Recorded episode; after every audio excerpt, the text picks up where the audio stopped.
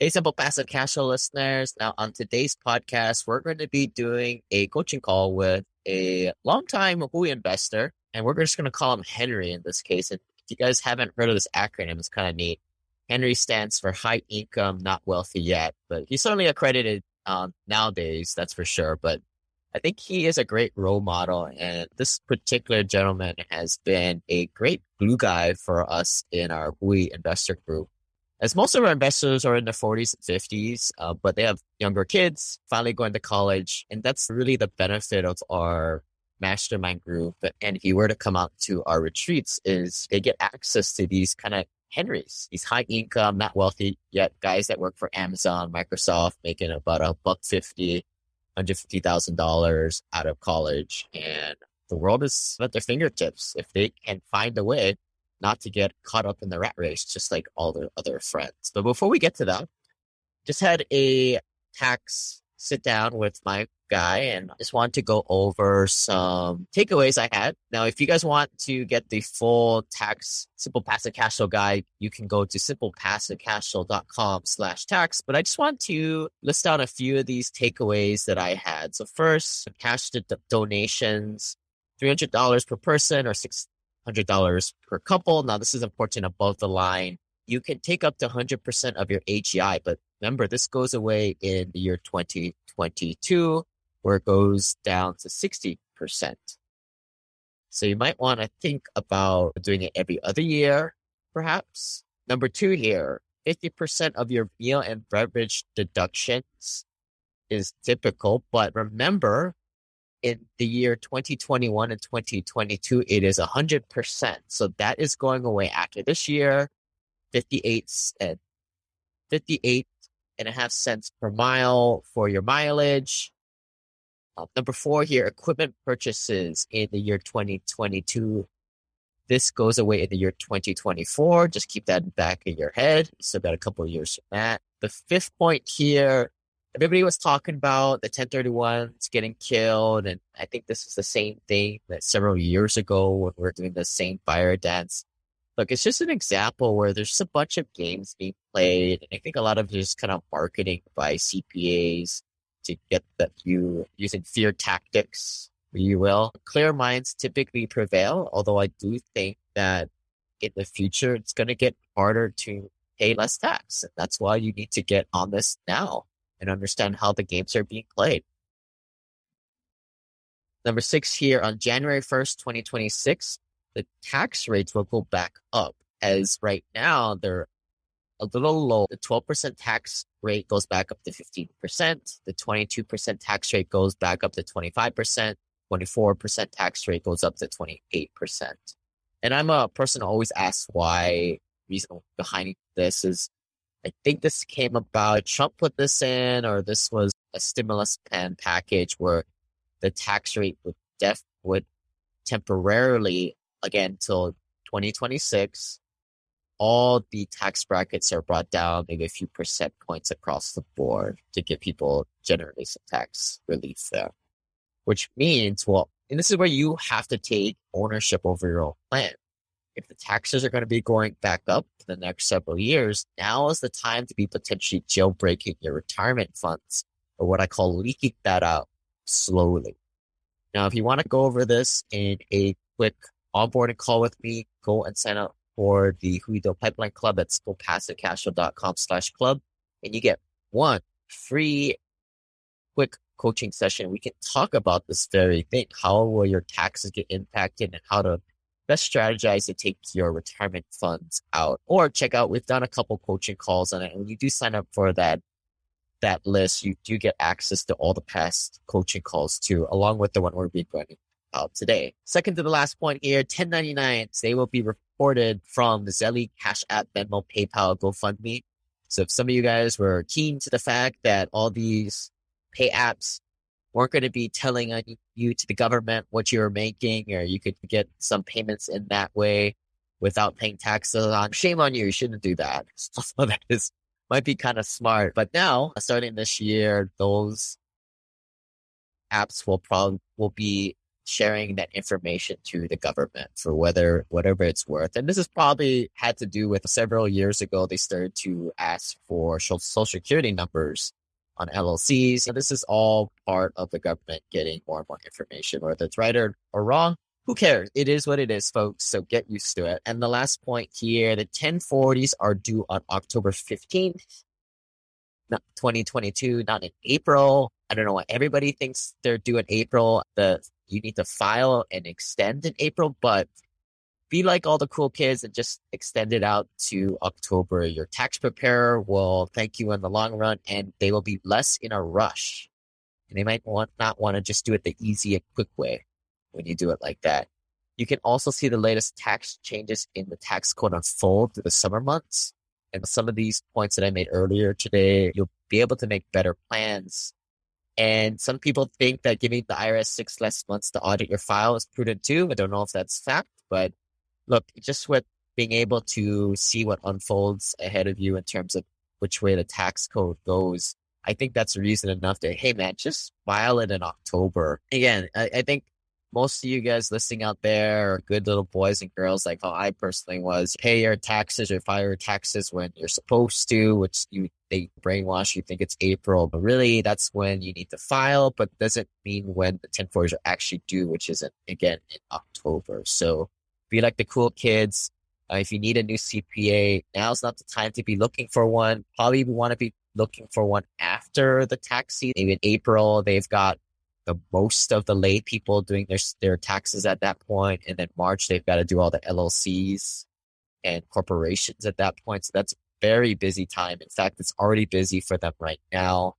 Might want to be start hunting and interviewing in May and June. If you need a referral, uh, shoot us an email at team at simple passive cashflow dot com. But yeah, if you haven't joined the club, and checked out all the great information that we had behind the members portal, which you can only get when you sign up at simple passive cashflow dot com slash club. You can join us there. And thus far, we've raised over one hundred thirty million dollars from investors just like you from our group, which is crazy to think that. I'm not going to mention the name, but one of the big crowdfunding websites out there, they've raised about a quarter million dollars of capital, a little bit more than half of that, which is not bad for a little website. Uh, Simple Passive Cashflow created several years ago, uh, two thousand sixteen, actually, when we started this.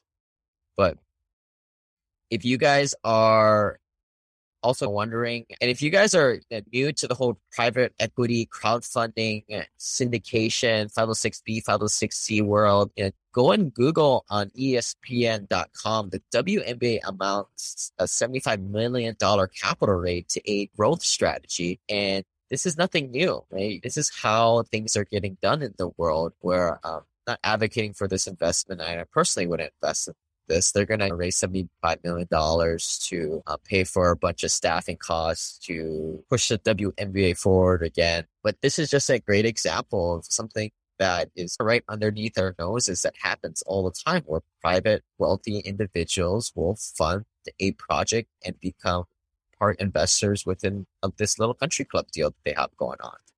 Uh, again, we're not giving any legal or financial advice or investment advice. You've got to be crazy to take some word of some guy from the internet. And that's what we tell you guys, think for yourselves, right? Again, I'm not investing in the W N B A personally, yet, but just wanted to point that out there.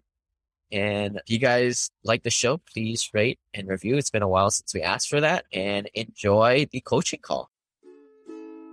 This is a story about a dude named Lane. He moved to the mainland and bought one place to stay. And then one day he went and tried to rent them out. And then he became one real investor man. Hey, Simple Passive Cashflow listeners. To, today, we have our friend Will Rogers. We don't know if that's his exact name, but that's the name that we've chosen for him today. He is you, a William. Simple Passive Cashflow Hui O G here. So here's this guy. When we started the podcast, we would do kind of organic events, pop-ups. And we stopped doing this because we realized whenever you put real estate on any kind of local R I A, this is when I was back in Seattle, a bunch of riffraff comes in, you know, people who don't have any money. And, but this one dude came in and he made, I don't know, what were you getting paid averaging like one fifty, two hundred thousand at your tech job. Yeah, and around that. Did you have the beard at the time? No, I grew into that. You were like, what, just out of college, high-paid salary. They call you guys Henrys. I don't know what the acronym called is, but high income, yeah. not high net worth yet back then. High earner, not rich yet. Yeah, Henrys. Yeah. I changed my, I changed my name from Will to, to Henry. Got it. But um, net worth, slightly over a million. But why don't you continue the story for us? I went to school on the East Coast. I graduated in twenty sixteen, and then I moved out west for a job to become a Henry. So it was working for Amazon. It was a very low-level starting position, entry-level, and I was a software engineer or a programmer, those of you who are not in the tech industry.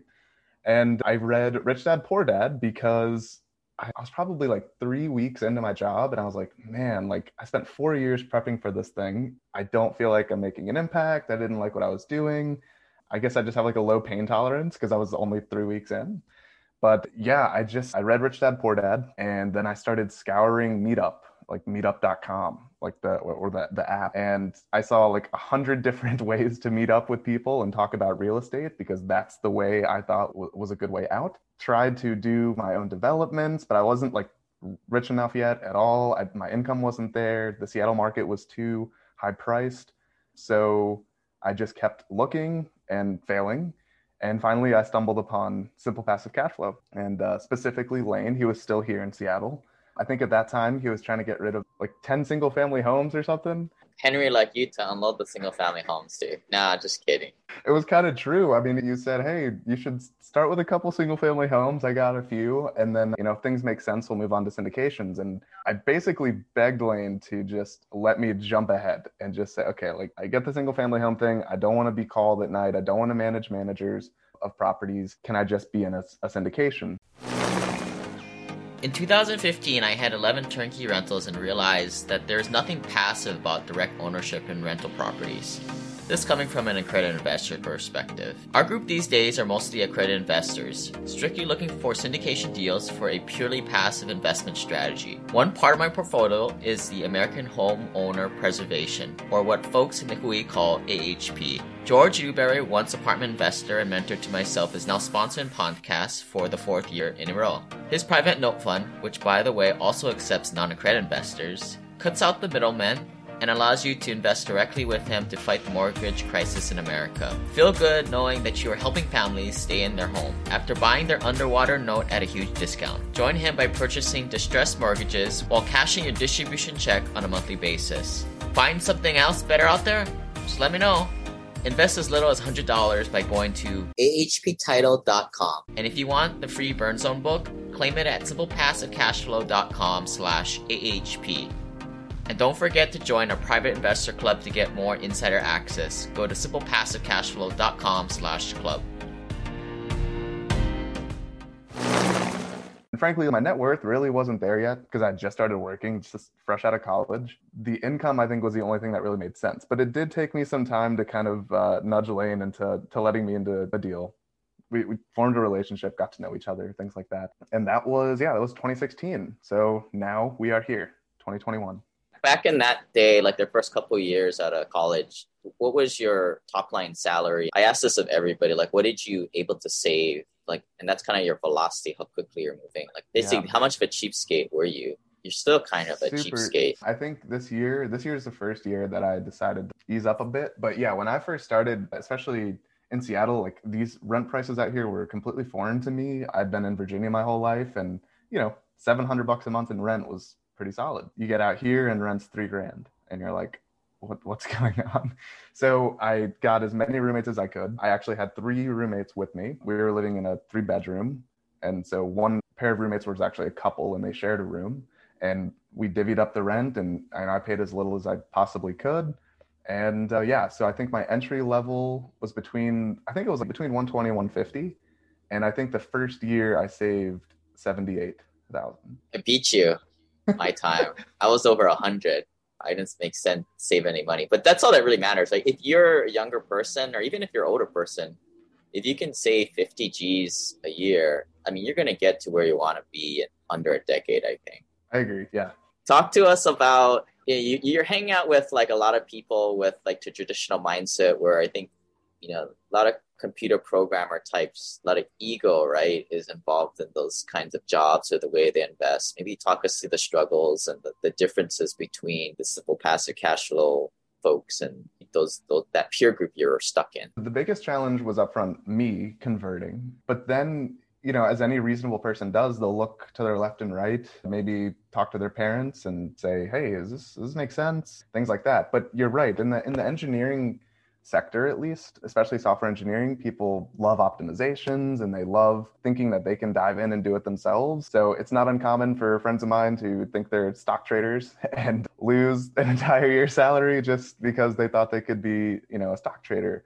Or it's not uncommon to have friends of mine who really, they just want to optimize their four oh one k as much as they can, and they're, they do a mega backdoor Roth and all these things. And, and and in my opinion, you know, they're kind of like optimizing percentage points. So, you know, there's not many people around me who would do something like this just because they're busy either micro-optimizing or they believe that they can do way better. And that stuff can get addicting and it can really feed the ego when there's like that instant feedback, right? You make a yes. trade and you get confirm confirmation bias, I think. Yeah, a little dopamine hit. Yeah. And then you double down. Yeah. One of your first deals, like we had like fires and then we didn't pay cash flow for like a couple of year or two, mm-hmm. just kind of gummed up cash flow. But I think a lot of people, they don't realize like it's kind of like a train where there's a lot of slack, like the train might stop, but things might be going well, but you don't see that slack come out until the very end. For me, it was about uh, visibility, right? So if I understand that it's recoverable and that the long-term business plan is still valid, like who cares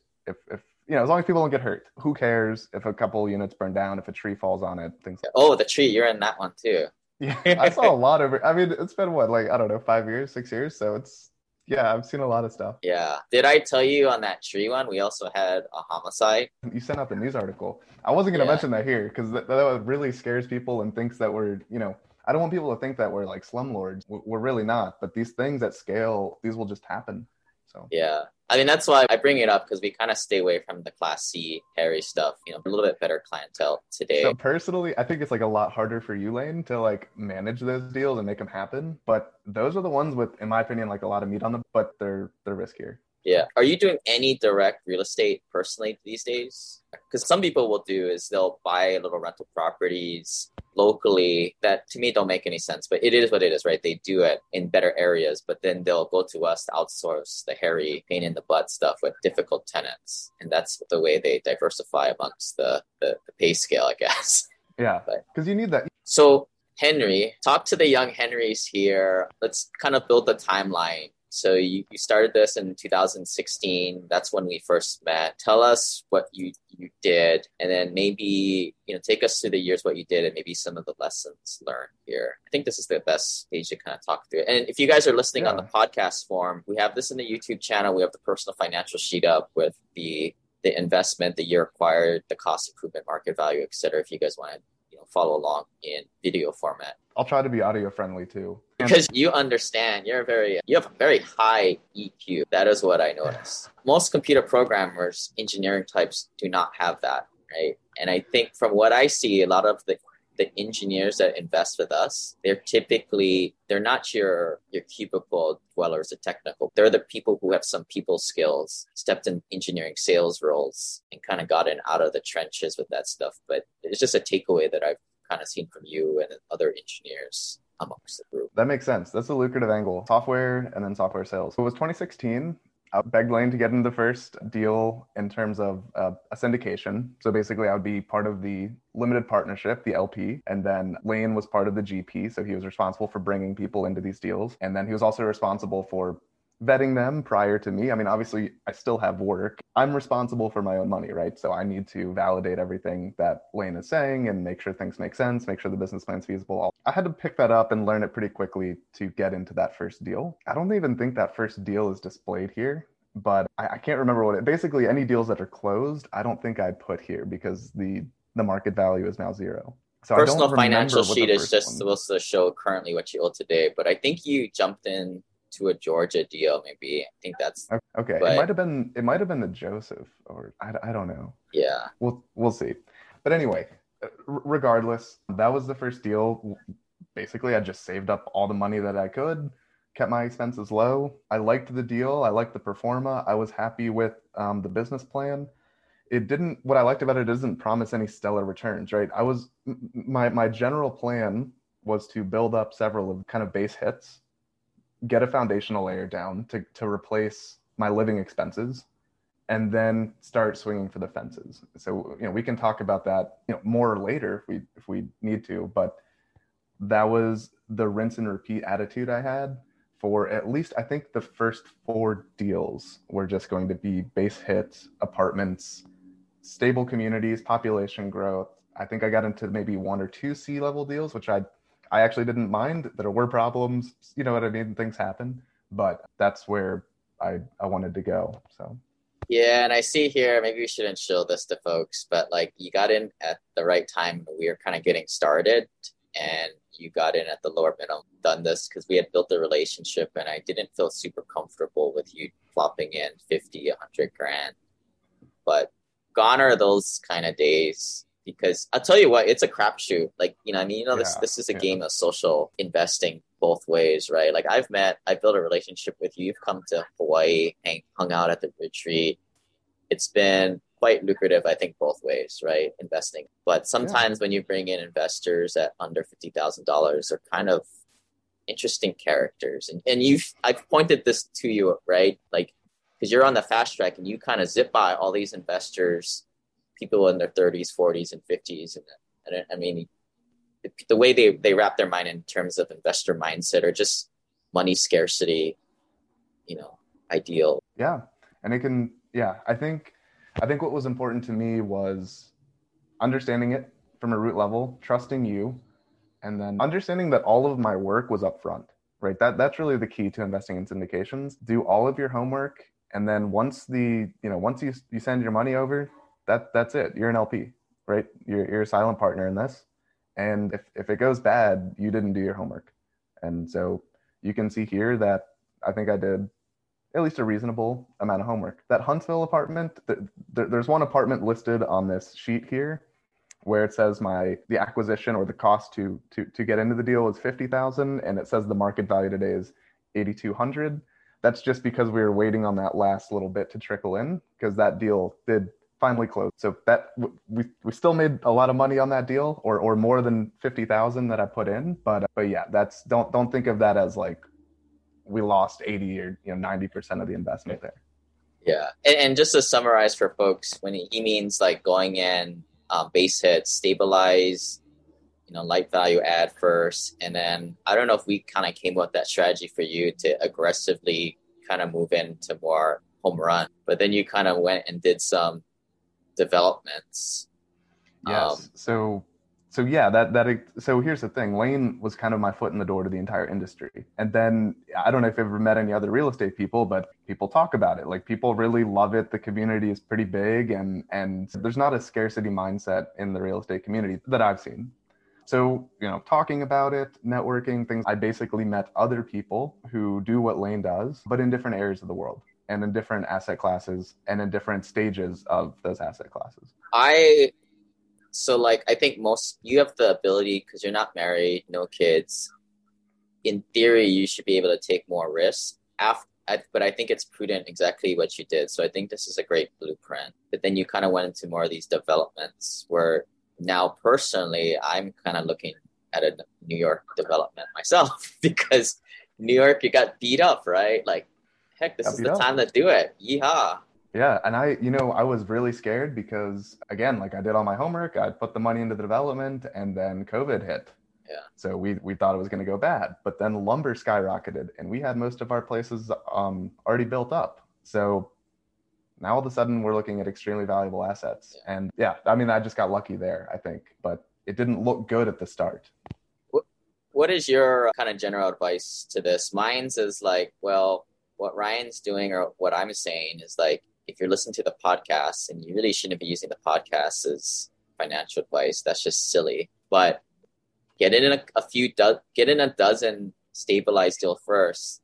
Then depending, if you don't have wife or kids or spouse or whatever to worry about, and you're, you, you got a good stable job, then roll the dice depending where you are in terms of your mindset. Yeah. And it, it depends too. you know, make sure you have your emergency fund. I don't think I have that shown on this sheet, at least. You know, make sure you have a year or two of expenses saved up, and then, you know, make sure that you're not going to miss the money, and just, just keep like, keep working hard and keep putting money into it. And, and guy, the Henrys, they can make hay now before they get married, and they have to go and go to counsel with somebody else who's likely going to say no. Like, I got lucky, right? Like, a lot of the stuff I did first was before I got married and I got proof of concept, but most of the people in our group, they're married and they're kind of getting started. So I totally sympathize. I may not have the best strategies or been through it myself or had the experiences, but other people's problems, huh, Henry? Well, no, I mean, I, I would say it is, but it's also mine too, right? I, I want to expand my network, and I want to help my friends out, and, and I want to show them the way, you know, in terms of real estate is, is a is a really good answer. But the thing is, is they they only will see what they want to see. So if you come to them with a pitch and you haven't proven success, like you don't have a proven success of uh, or track record, they're going to be skeptical, right? But now if I tell some friends about this, they're like, oh, you got to get me in. You know, I have like friends lining up saying, hey, like, how can I get in? Can you connect to me? This is how much I have, you know. But five years ago, I was laughed at. So it, I, I see that could be similar for spouses or, or family members. So let's, you came to the, the retreat in two thousand nineteen, you drank the Kool-Aid with everybody else. And I remember you were kind of just searching, right? Because at that point, what was your net worth? Maybe half a million. It wasn't that much. No. But you yeah, had proof I, of I concept with this stuff at that point. And you knew, take us back to that mindset of where you thought you were going to be and the plans at the time. And then we'll kind of go through the jump. So, and specifically, you want to know, yeah, specifically, what do you want to know? Like, t- take us through like the transition, because everybody hears about people who are starting off or mm-hmm. kind of people who've already left their job. But take us back, because it just wasn't too long ago that you were, I mean, you had a cushy six fig, multiple six figure job. Give it up. What, take us through the process. Oh, yeah. So basically, how did I, yeah, transition, transition into that stage two? Because so basically the way that I thought of it was get that base layer down, right? And then once I have that base layer, start taking more risks. And that those more risks would be in terms of real estate, but also in terms of life. So What what like is it a number baseline? Like, I mean, it's different for everybody. But... It was it was a, it was a mil for me. I, I needed a, a mil. Once I once I had a mil, I left my three hundred thousand dollar job, and I am now, you know, I went to go make an educational product that teaches people how to get into the tech industry. That took about four months, and then after that, now I'm now I'm at a small healthcare startup. So, you know, that's salary cuts. You know, that's everything, but it's it's far more enjoyable to me. So you left the, like, I don't know, I don't know what they call them, the big five tech company. Exactly. FANG you, is yeah. typical. Yeah. Facebook, Amazon, Apple, Netflix, Google. Yeah. We don't want to say who they are. They'll come and find you. But one of the big four. And you went from what salary to what? After the transition? Yeah. That's a big so, thing. Yeah. So this is, so like I said, th- like why my safety net was so large of, of a million, I think, was because I knew the cut would be substantial. So my last year at my job, I made three hundred thousand, and then I left into a basically four or five person company to make this educational product. I was actually just going to like partner with them and, and bring my content to their educational platform. And, you know, I had no idea what I was going to, I had no idea what they were going to pay me, but we worked out a monthly kind of stipend that they would give me. And that was, it was roughly fifty thousand a month. But, you know, it was only going to take me three or four months. So it wasn't it wasn't close to three three hundred thousand there. And then we also worked out a royalty deal that would kick in after we launched the product. And then obviously those those monthly stipend payments would, would go away. But yeah, I mean, that, that was risky to me because, I mean, you know, I, I I met this guy online. I literally just like messaged him on LinkedIn, was like, hey, can I make a course on your platform? So it was it was it was a huge risk. And I didn't know if they were solvent enough or anything like that, but I just trusted them and, and went with it. It was a bit of a success, but now you've kind of, I mean, projects like that isn't going to come around, but now yes. You've kind of found that more long-term. That's right. Is it so this a little bit lower play? Pay? Yeah. So uh, right now I'm at like the one eighty mark for salary. And then I get a, a half a percent of the company. So, but that's all funny money, right? Like it's, it's, you know, until we get bought out or go public or something like that. I mean, or leverage buyout, you know, I mean, it, it, it I'm not going to see any of that. So, so basically now it's like fifteen thousand dollars a month from that place. And then I, the reason why I took this, I was actually like going to retire just because like I had good monthly income from the royalties and I had a good safety net, and, and I don't have many financial commitments, but the, the opportunity, like I said, it's just, you're at the stage now where you can say, why not? And you can risk something for a few months. And if it doesn't work out, just leave and, and then go hang out, chill, and wait for the next great opportunity. So I, I took on this, and and now, you know, I, I used to be like a software engineer. Now I'm more of like a leader uh, across different organizations in, in the company, which it would, that would have taken me years to to do at my old job. Is it a resume builder? So I thought it would be, but I, I, it's, it's the only startup I could find, Blaine, that actually has like enterprise clients. Like they're extremely early stage, but they're already cash flowing. They have enterprise clients, you know, six figure contracts, seven figure contracts. And oh, crap, only, an uh, existing P and L of profits and a revenue? My goodness. Which is, you know what I mean? Like that is, that's, that's like a, a one in a million chance. So yeah, I, I'm actually extremely bullish. Yeah.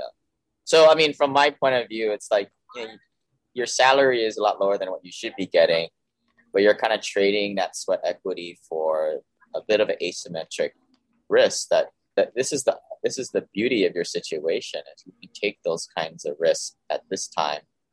You don't have a five, ten thousand dollars mortgage. Although I don't yes. think you'll ever get that in the next ten years anyway. Somebody... I hope not, unless I, you know, get crazy and then Lane, you got to shout at me. But yeah, yeah I, I, it is a substantial pay cut for that asymmetrical upside.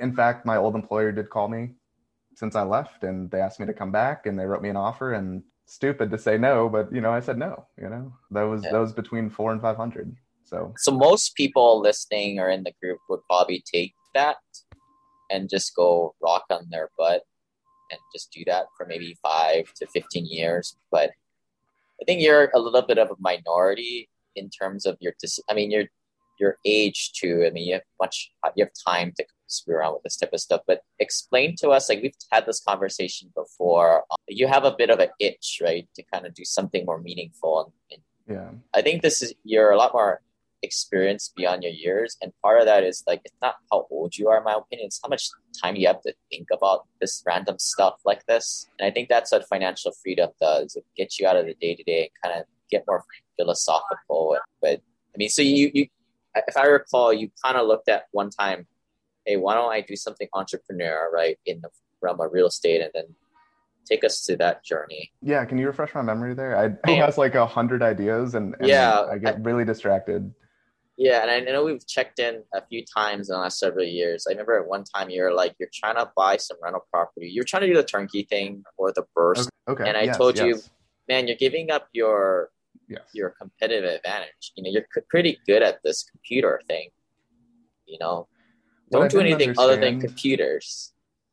What I didn't understand is that you have to look at barriers to entry, right? And you have to look at market knowledge. And you have to look at track records. So I had uh, none of those going for me when I said I wanted to go flip houses or I want to do a B R R R R model in Seattle. You know, there's there's a trillion YouTube videos of that online. And and really all you have to do is, you know, maybe you can wholesale your way there. Maybe, you know, you get an F H A loan, you put down nothing and you, you try to make it work. But it still takes three to four years, I think, to actually build up what would be my equivalent current income. And uh, so that's an opportunity cost of at least, you know, nine hundred maybe. So yeah, I just, I think at the time I just didn't, I, I, I disliked where I was so much that like anything sounded better. But yeah, I think that was just like where I was, that was my mindset at the time, was just like, yeah, no matter the cost, but I eventually realized that I just need to suck it up. So. So I, I was thinking about this. I've been thinking about this for the last couple of weeks as I always kind of ponder random things. So this concept of like being in the top ten percent, five percent, one percent. So like I've been kind of screwing around with my trust, right? Trying to find strange ways to pay out my kids when I die. One of those things is like, you know, the trust will continue to give you X amount of money to sustain a pretty decent life. But if you want the mother load, you have to demonstrate that you're in the top one, five, ten percent of the people that you're doing. So okay. for example, I don't know, what would you say in the computer programming world? I mean, you're basically saying we'll give you, you know, in terms of trust, we'll give you this monthly stipend or whatever, but, but if you want all of it, you have to prove yourself. Yeah. You, and, okay. Or like, if you, like, for example, say you're my kid, and this is just hypothetical. Mm-hmm. There's no way I'm going to really write this into any kind of document. I'll just rip my trust, right? That's, if you came to the trust um, trustee and said like, hey, I want to get at daddy's trust fund and I want to do it, how, we would probably say, heck, hell no, man. Like you're like fifty percentile at best, or maybe top twenty because you're kind of smart, right? But then we would look, you would somehow need to demonstrate that you're really good at something. And the computer programmer, I don't know, maybe you're top ten percent. I don't know, right? But something, because I think what, when you raise kids, what I hear a lot of people is you're trying to find what is their penetration into one thing that is God-given talent that they enjoy too. Yeah, my, my favorite mechanism for that is time. So, you know, you can try to plan for all these things, but like, who knows what's going to exist by that, you know, by the time they want it. So my, my favorite one, and it's not, not really a friend, but some someone that I do know of, they have a trust fund ready for them at thirty-five and their parents cut them off at eighteen. They made them pay for their own college. They made them, you know, pay their own way. So, so basically the option is starve from eighteen to thirty-five, right? Or do something. And what, what actually happened is this person pursued what they liked, because most of the time, people don't want to be an artist or a musician, or they don't want to take a risk or be entrepreneurial early, early on because they don't want to starve at sixty, right? They want to focus on retirement, getting that, that bankroll up. So if you tell someone, hey, you got to figure something out, I don't care what it is, but at thirty-five, you'll be okay. Typically by that time, they've settled into something that they've liked. They've been, you know, ten, twelve years at it, and they're typically pretty good. They've done the ten thousand hour thing. Exactly. Exactly. Yeah. But what, what, what in that case, what about if you have a situation where somebody is really smart, they're just a little lazy, and all they want to do now is wait till they're thirty-five and go smoke ganja and play their guitar, and they suck at playing guitar? How do they do that for free? You know, how do they do that for free? They have to create money somehow. Okay. So you're saying like totally starve them on yeah, they're out. Everything until they're thirty-five. Yeah. Then they get the mother lode, you know. Probably go off into the mountains somewhere and just... It's it's great. You know, you basically say your kids' college are taken care of, your retirement's taken care of, but you better do something. So college is not paid for? College wouldn't be paid for. So they got to work through it. They got to know how much it sucks. Yeah. yeah I'm sure you, you, you can, you can, you know, fiddle with it in the way that you want. Yeah. But. Well, they have, but that, that if they want to go to college, they got to pay for the damn thing and at least make the minimum payments. Therefore, they have to go and trade time for money in society. Exactly. Exactly. Kind of a form of child abuse, potentially. Some could see it like that, but I think it's a it's a forcing function. I think eighteen's too young. I think twenty-five's too young. I think I think forty-five's too old, because now they potentially have spent. Because here's the thing: at thirty-five, too, no one really knows what they want to do at eighteen. So most people don't know what they want to do at twenty-five. So by the time they're thirty-five, if they do have this escape hatch and they've really just been miserable for the last ten years, chances are they'll go switch paths and start to do something. Okay, I should have done this. Now I have that opportunity. If you wait till forty-five, they're twenty years into doing something they don't like, potentially. Yeah. Yeah. Yeah. I like it. We'll, we'll, we'll I'll think about that a little bit more. Let me know I, what I like you the think. I, I, I like the idea of that. But going back to like, so in your twenties, you got to this point where you were, I think a lot of high, high net worth entrepreneurs get, they have a lot of network, they have means, and they have a network to be able to solve problems. And I remember that was one thing that stuck with me that you kind of repeated again is, I have this skill set, now what problems can I solve with this skill set? Because money comes to people who create value and essentially solve problems. Yes, and that's exactly right. And and so I started off at websites, right? Like I would optimize my company's website to make them the most money possible. Yeah. But now I switched over to healthcare. So we're basically, we're optimizing the, the revenue cycle of, of hospitals. It adds value. I'm good at it. And people. Yeah.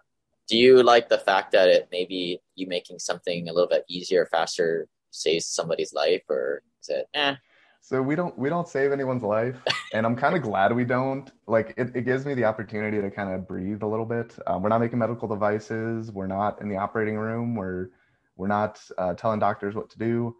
We're not making any recommendations like that. We are using machine learning, but it's it's really just after everything is said and done, after the patient has either checked out, right, like or or died. How do you get paid by the insurance company or or the government if if that that was the program they're under? And so we we make sure that that happens quickly. Got it. Got it.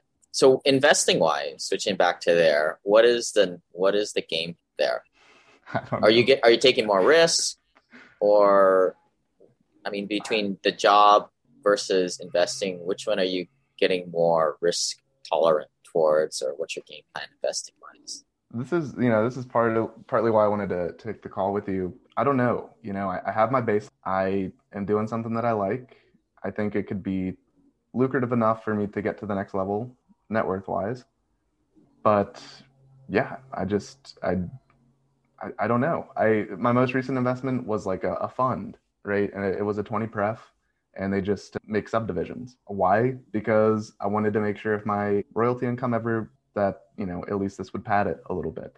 But beyond that, like, I don't, I don't know. Like, I'm I'm probably, you know, if I quit tomorrow, I'd probably still be able to fall back on like a hundred grand a year. So, and that's enough for me. So I don't, I don't know what's next. There are a lot of people in the group that like are between five to ten million dollars net worth. They're maybe a couple of decades older than you.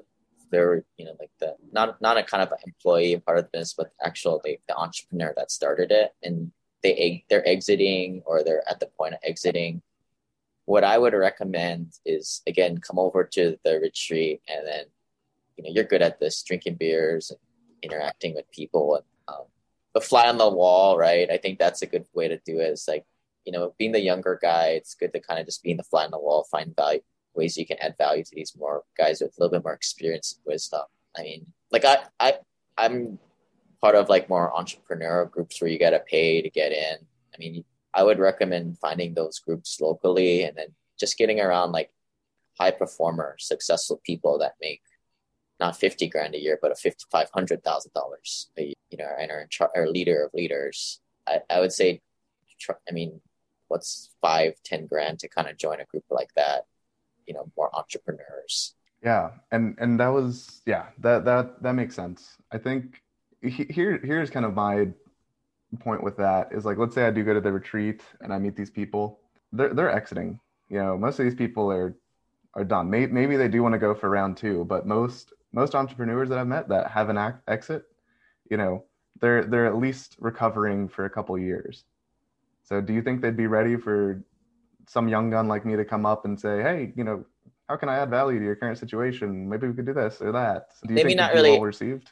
Not really add value right away, but like, I mean, just to start the relationship, and then maybe check in once in a while. But like, maybe it's different. Maybe there's a paradigm here between the people that you know that are ha- kind of exited. Like, a lot of those guys are in very asymmetric type of businesses, right? Tech stuff, right? You know, like, I think that's where you come from. Where I come from, the people who are successful entrepreneurs, they built up really boring non-tech businesses, right? They grinded it away and they just yeah. willed it. And for them, they they know that they can do it again. Where subconsciously, I think the tech entrepreneurs, like, you got a lot of lucky people just hit the lottery, basically. Yeah. So it's different, right? And the smart people who are in tech that hit the lottery with that stuff go buy a five million dollars house in Bellevue, Washington, and just hide out for the rest of their life and just hope that they don't spend all their money. But the entrepreneurs that I see a lot, the guys who have the boring businesses, mm-hmm. they have so much like business building that it'd be a shame for them not to use it, and and they enjoy the rush. So they would be a lot more inclined that, to jump back right into the pool. That's that's who I'm looking for. And, and you're right. I don't have that, that network. Like, I know people who got rich on Bitcoin or invested in GameStop, or, you know, you know what I mean? And, and now they're, they're fine, but you're right. They retreat. Yeah, yeah, I, I don't, mean, I don't know. I don't know people who are ready. I, I don't know a lot of people. I know one person comes to mind, but beyond that, like, the network is pretty sparse. Yeah. So, like, I mean, of course, you're kind of feeling people out, feeling, figuring out where they are in the pecking order, but then you also need to identify: is this somebody who kind of built this slowly. You know, it's just like a blue collar investment. You buy a stabilized asset and you force appreciate it slowly over time. You know, oh, yeah. rent average rents go up five dollars every month. You know, sometimes it goes backwards three dollars, but it, you know, kind of powers forward as when opposed said, to that that one the, the lucky lottery winner who just got it. Yeah. I think the key that you said is the the boring business. I, I love boring businesses. Like if I if I broke down what our business actually does, like where I'm where I'm currently working, you know, it would probably half the people listening would fall asleep. But that's where I want to be. I, I don't want to be in in an ultra exciting area because it's probably saturated, probably has people in it who will get really rich and then probably didn't learn very much. Yeah. You you probably know people like this, like gamblers, right? Or you know, if you go to Vegas with your friends, you always have that one friend who like doesn't know what the hell he's doing, mm. and he'll he'll win really big, and then he might say like, I have this system, you know, the system, it's all about the system. I've heard yeah. the system I've heard the system with stocks, you know, I've heard the system with gambling, with, with... yeah land flipping, right? You know, there's they they feel like they have a system and they're gamblers. But the people who you're looking for are the people who are like, no, here's my system. I just, every day I make my business a little bit better to either increase the income minus expenses. Yep. So two different mindsets. And the, the mm-hmm. fallacy, I think, for the gambler is that they start to associate the win with themselves, right? The self-conforming bias versus the, you know, I, at the end of the day, you want to do something just like any worker, right? Any low level salary worker, they want to do a good job is what I believe. And no different than yourself. You want to do a good job and be rewarded with the results. It's, it's yeah. the cycle. You are a high performer in life and that's what you want. And therefore that's, I think that's why you like to grow business. It's very similar to like, I don't know if you like to grow gardens, like plant vegetables. My grandfather, he was a botanist. But that's the I think, closest I've ever come. I think you might really enjoy that, right? You, okay. you plant it and you go walk away. You come back in a couple of weeks, month, and you have some vegetables. I, if if that's the case, like that will confirm my my analysis of you, right? I'll get a vegetable garden on the roof there. Yeah, and, uh, but if, if that's, grow. I mean, it's Washington. I can't grow very much here. So. Oh yeah, yeah. You got to hit it when time is right in the summertime, right? But I mean, that's. To me, it, like what you're trying to, like, you're a young guy, right? Like you got to find something that feeds this dopamine. Like you're addicted to this, oh, I am. this thing. Yeah. And yeah. I see like the people that who do that, they're just looking around for problems, a way to kind of go about solving problems. I mean, a lot of them like will look into like, oh, let me go start a realtor thing because they like real estate. Probably not the best thing, right? Because you're giving up your advantage. But I guess at the end of the day, some some people, their advantage is building, hiring people, building systems. I don't know if that's your thing, right? You're more technical. Well, but- that is my thing, actually. Like, I think I used to be software. I wasn't actually a great software engineer, but I think I am good at hiring the right people and getting like a, a system down to, to operate a business. Yeah. You, you know, that's that's your maybe your ten percent, your top ten percent in that category for your competition field. Okay. Gotcha. But if, if that's the case, then I guess you could do anything. You know, at that point, right? It's the people portion, yeah. building building organizations. But yeah, I mean, I think that's this. I mean, is that what you're kind of pondering these days? Trying to find that next vegetable garden or that next thing to make I your like, life? I like the vegetable garden I'm in now, with with my work at least. I would like advice and and expertise on where to grow. I think because like I, my mindset for the past five years has been like get the base layer income, you know.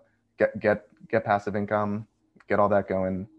I don't think more passive income is going to move the needle for me, honestly. I don't, I mean, like, even if I double or triple my net worth, that probably won't move the needle for me. You know, I probably need to to ten X. And and I, I know how to do that with a business sense, right? Because I can go work at startups, peek behind the curtains and, and help them out. But I don't know how to do that Here, as an investor. Here's an idea. So this is, you know, what a lot of like, music musicians will do or like YouTube stars will do is they realize that their their fire burns out pretty quick, right? For a lot of this okay. stuff, it's the not for long league, like the N F L.